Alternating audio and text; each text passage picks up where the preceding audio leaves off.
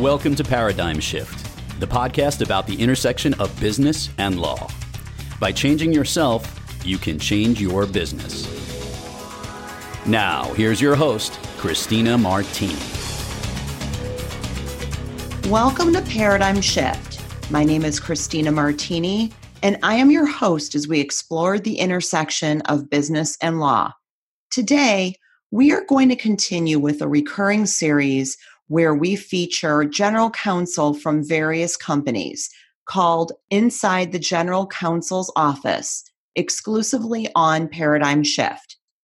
Over the course of this podcast, we have talked to a number of lawyers who have held the GC position within various organizations and who have shared their insights with us on myriad topics, including relationships with outside counsel, their interactions with the board and the C suite, the importance of diversity and inclusion, emotional intelligence, leadership, and numerous other topics.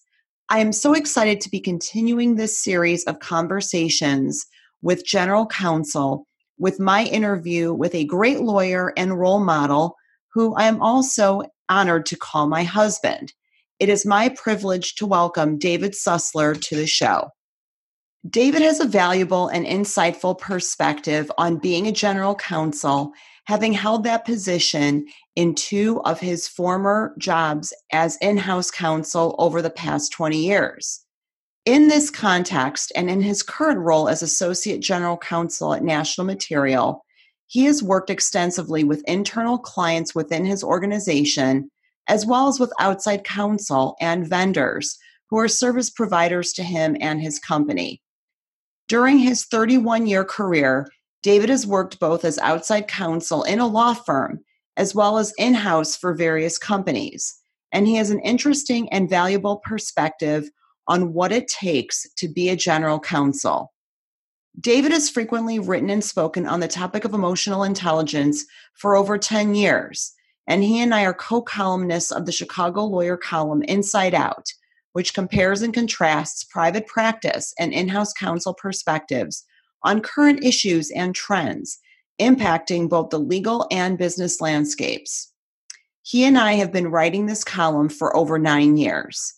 In both this and the next episode, David and I will look at the inside scoop on being a general counsel and what it takes to do the job effectively.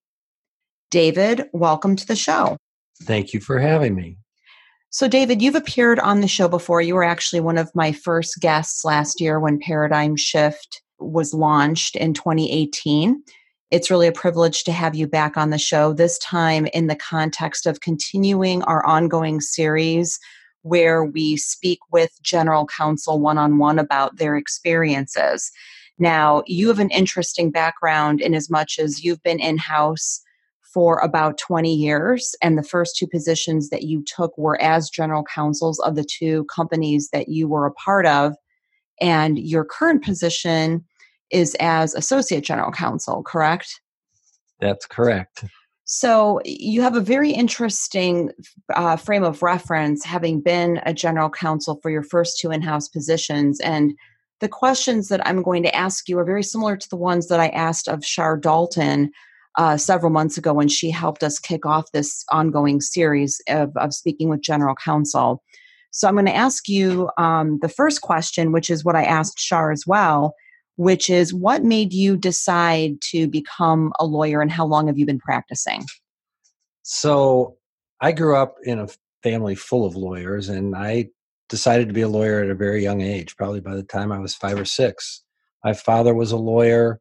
Of course, he was my primary influence. I grew up with two great uncles. Uh, I grew up in Decatur, Illinois, so it was a fairly small community.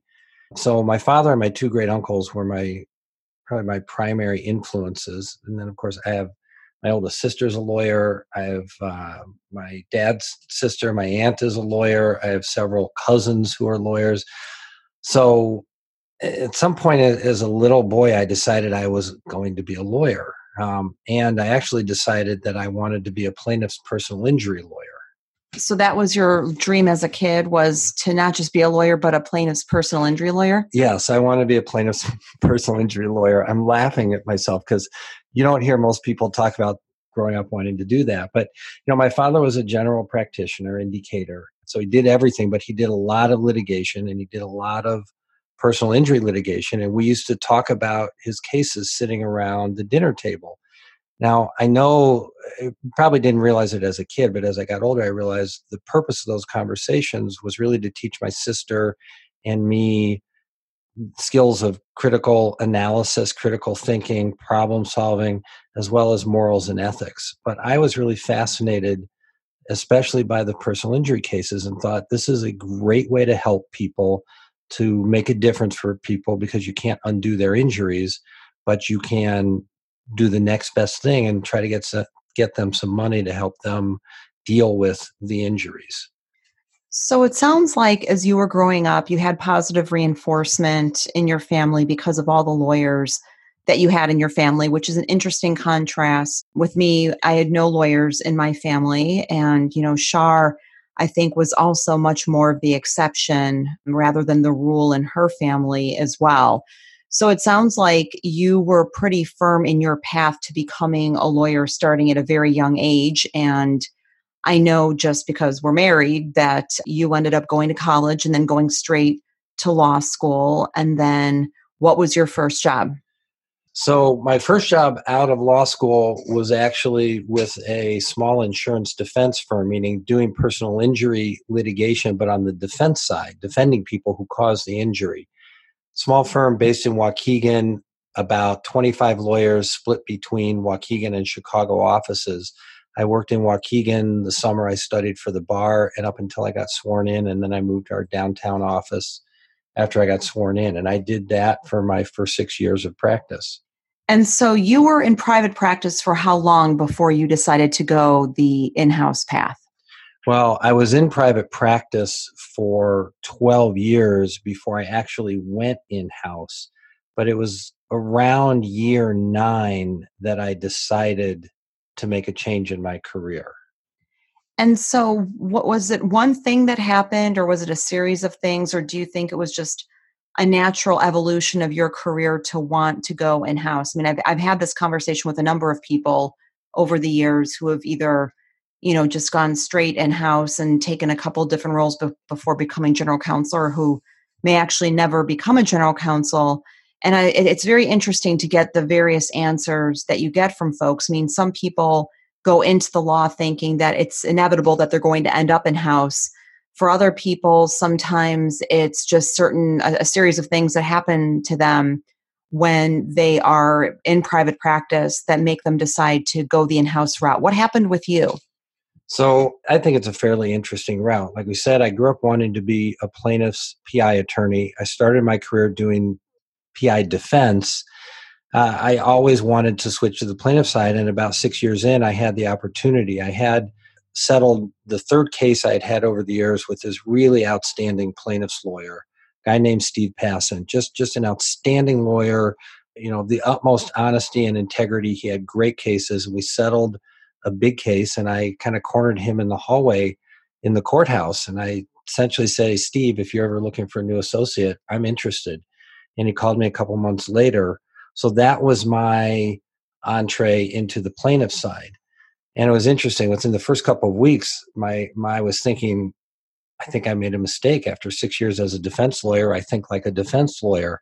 So it's essentially the same work, but from a different perspective, but it's a very different perspective. And then after a couple of years of doing that, as much as I enjoyed working with Steve, I started to realize this wasn't the career path that was right for me and and it was a lot of things some of it was burnout. Some of some of it was i think a lot of it was realizing what it would take to really have a successful lifelong career as a plaintiff's pi attorney in chicago was something i wasn't interested in doing. Um, i never had an interest in going in house i never thought about going in house but if some of my friends had gone in house and they started suggesting why don't you try in house because i didn't have a plan b. I was going to be a plaintiff's PI lawyer. Here I am, nine years into my career. I'm living my life's dream, and I started to really hate it. And so you went in house, and was it 1999 you went in house? May of 1999. I actually got my first in house job. It was a small startup essentially a consulting business in the technology industry. I got the job through networking with uh, my brother-in-law, your oldest brother, who knew the uh, owner and CEO of this startup business, and he and I met and we clicked. And I really liked him, and he asked me to come work for him after about three meetings. Said I'd like you to start up my legal department and my HR department. So I said yes on the spot. I walked down to my car and I tell this story a lot because I think it there's lessons to be learned in it. I sat down in my car, I turned my rearview mirror so I could stare at myself, and I said to myself out loud, David Susler, what did you just do? You don't know what general counsels do and you don't know what human resources means. And I just stared at myself for a few seconds and I said, Well, you're a smart guy, you'll figure it out. Well, and that seems to be a theme, uh, just again, knowing you as well as I do over the past 20 years. Um, that seems to be a theme, not just of your ultimate decision to go in house, but also the way that you've had to figure certain things out. I mean, obviously, a lot of the experience you've gotten over the past 20 years in house has been a byproduct not just of taking the skills that you've learned, particularly as a trial lawyer and a litigator, and expounding on them, but you've learned some areas that are completely different from what your experience was in before. Oh, absolutely. I think I've had a really interesting career in house. Like you said, I've I've been in house for 20 years now. May 1999 is when I went in house my first company lasted about three years and then as the technology boom went bust that company unfortunately went bust and then i switched companies both both my first two companies i was the only in-house attorney so by default you were the general counsel? Yes my title was general counsel. My title at my first company was general counsel and director of human resources. My second company it was general counsel. And what was interesting so, so there's a couple things um, kind of going back a little bit to your previous question about how many people there are many people who whose goal it is to go in house my in-house career is is in many ways corresponded with the rise and prestige of in-house attorneys because when i was growing up and really when i was in law school being an in-house attorney was not the destination job it is today so it just it had never occurred to me to do it but the first thing I had to do when I went in house was re-engineer my career. I I really had no formal business training and I didn't know much about the business world. And I certainly didn't know I would like the business world. And it took me just a few months to realize I love the business world. I think I have a knack for the business world. And realizing a lot of the things I, I was doing, I had done as a litigator. I just had to see it from a different vantage point. So, I would imagine that the responsibilities you have as an in-house attorney, whether it's been wearing the GC hat or the Associate General Counsel G, GC hat, that there's probably a lot of overlap. Just to educate our listeners for 30 seconds, can you just run through what some of your responsibilities are? Sure. Now I am a real generalist. So I certainly do a lot of contracts. And what that means is that that can be supply agreements. We're manufacturing companies, so it can be supply agreements. It can be purchasing capital equipment. Uh, it can be agreements with vendors, with employment agencies. I do a lot of employment in HR. Recently, I've been learning to do union labor agreements. I do all of our litigation. I handle. Uh, there's environmental. There's trademarks. There's real estate. There's M and A uh, in, international. We have com- we have companies in the U.S. and Mexico and China, and we do business all over the world. So if something happens in the daily life of a business, I inevitably will touch it. So reflecting back on the last 20 years, I mean, obviously you can draw from your earlier experience in private practice too, but the whole title of this is, you know, from inside the general counsel's office. So when you look back on the past 20 years of your career, what have been the most rewarding things that you've experienced and what have been the most challenging? Well, I've grown up as an in-house counsel and I've realized over the years I have a few underlying themes that I practice with. You know, first I treat everybody in the company as my client, even though we all know legally my client is the company, but I but I can't do my job without all of the other employees in the company. So I treat them as if they are my clients. And my underlying goals are first to make their job easier in some way, and second to to leave them with a positive impression of the legal profession. And when I know that I'm successful in doing that, that that's incredibly rewarding. You know, a good example that comes to my mind in the past year, we've dealt a lot with the tariffs, uh, the 232 tariffs that were enacted last year, and thankfully were recently lifted. They, last summer, when we were trying to figure out what to do with the potential of Canadian tariffs before they had actually been implemented, we had a meeting uh, with a number of our business people and afterwards i spoke offline with the with the vp of that particular business unit and i said listen i'm sorry i can't give you a black and white line to follow but we just don't know yet. And he said no david you've given me the confidence to proceed down the path that I think makes the most sense from a point of business. And that is eminently rewarding. That's really, you know, my job is risk management. Ultimately, my job as a lawyer, as an in house lawyer, is risk management. So when I know that I've given my business leaders the confidence to pursue their business plans, that's extremely rewarding. So, most challenging, you know, I'm constantly learning new things, things I've never done before from week to week. And I've learned over the years to embrace that. Um, I say it, I'm often outside of my comfort zone, but I have a comfort zone of being outside my comfort zone. But you know, I have to say it, it like learning M and A is somewhat challenging this far into my career. I love it.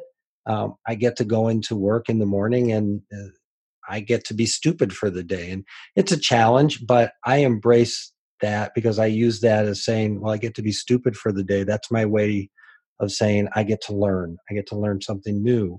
And that also, because I do something new, if not every day, every week, that's how I remain engaged and excited and loving my job. That's great.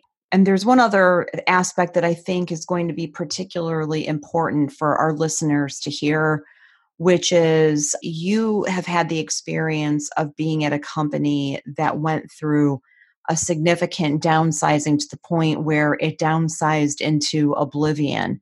I think that is a particularly challenging situation of a different kind. Do you want to elaborate on that?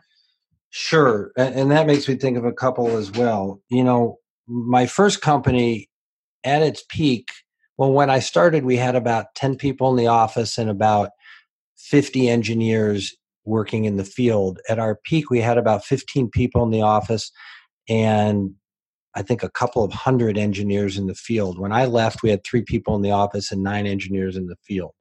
The hardest part of that really is the personal loss because we really liked each other in that company. And I'm actually still friends with the owner of that company. We get together once or twice a year. That that's a big challenge. My second in-house job, even though I was in-house, I was back in court and I was doing first chair commercial litigation which so I was in, in, many ways a sole practitioner federal court commercial litigator, which is completely different beast from being a personal injury litigator. So that was a big challenge just to one be back in court, which is something I had decided I did not want to do, and two to learn a new type of litigation. Um, I think I'm a much better lawyer in the long run for having had that experience for those four and a half years. That was a great way to learn much more about business. In this company, you know, I've I've been doing this long enough. I've learned to embrace a lot of the challenges, but some of the things that are still really difficult is when things arise out of the blue that you don't expect, like tariffs, which which are really politically driven and create a lot of tumult in the in the manufacturing and business world, and you don't always know what you, what's going to happen from day to day. Uh, managing a lot of people across a lot of different business groups. We have we have over 40 different business units. We have over 3,000 employees, 25 factories in the US, 3 in Mexico.